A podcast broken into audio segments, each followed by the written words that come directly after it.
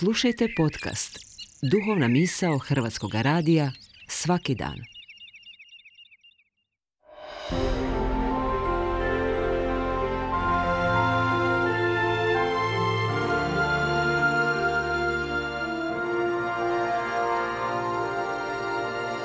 Duhovna misao. Urednica je Blaženka Jančić.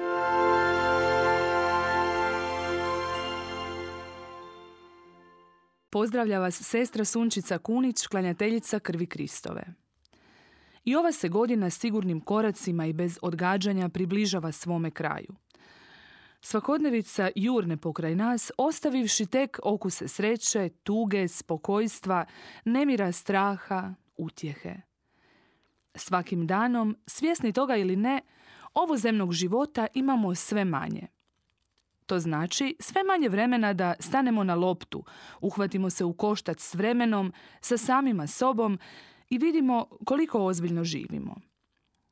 Nasljedujući Kristov primjer, življenje mora biti usmjereno na onog bližnjega, što više na one koji su na periferijama, na one od kojih je ubrzano društvo uglavnom dignulo ruke – na one koji nisu dovoljno atraktivni te bi nam svojom teškom ili tužnom pričom mogli kontaminirati naš mir i blagostanje.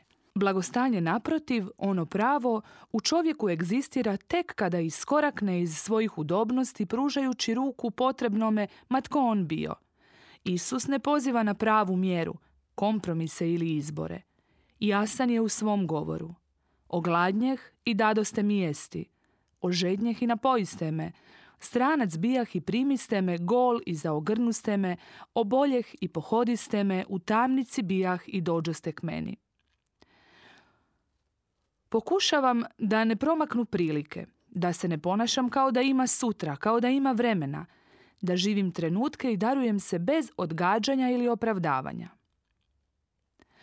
U centru Velegrada ispred Velebne crkve redovito je sjedio gospodin srednjih godina. On je čekao, darujući prolaznicima širok osmijeh i blistav dubog pogled, ne bi li sabrao nešto novca za sebe i bolesnu majku.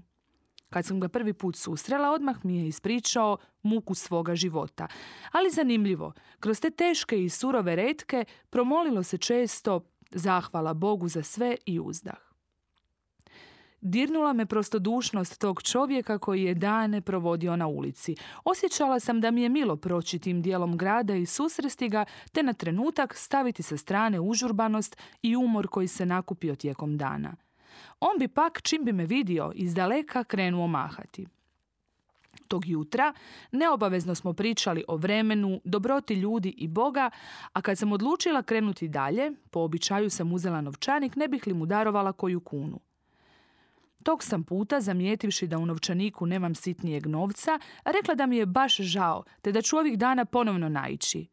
A on je koji stopa na to odgovorio. Ma ne brini, evo, ako želiš da ti bude lakše, da ti ne bude žao, dat ću ja tebi pet kuna, pa mi ih ti onda daruj natrag.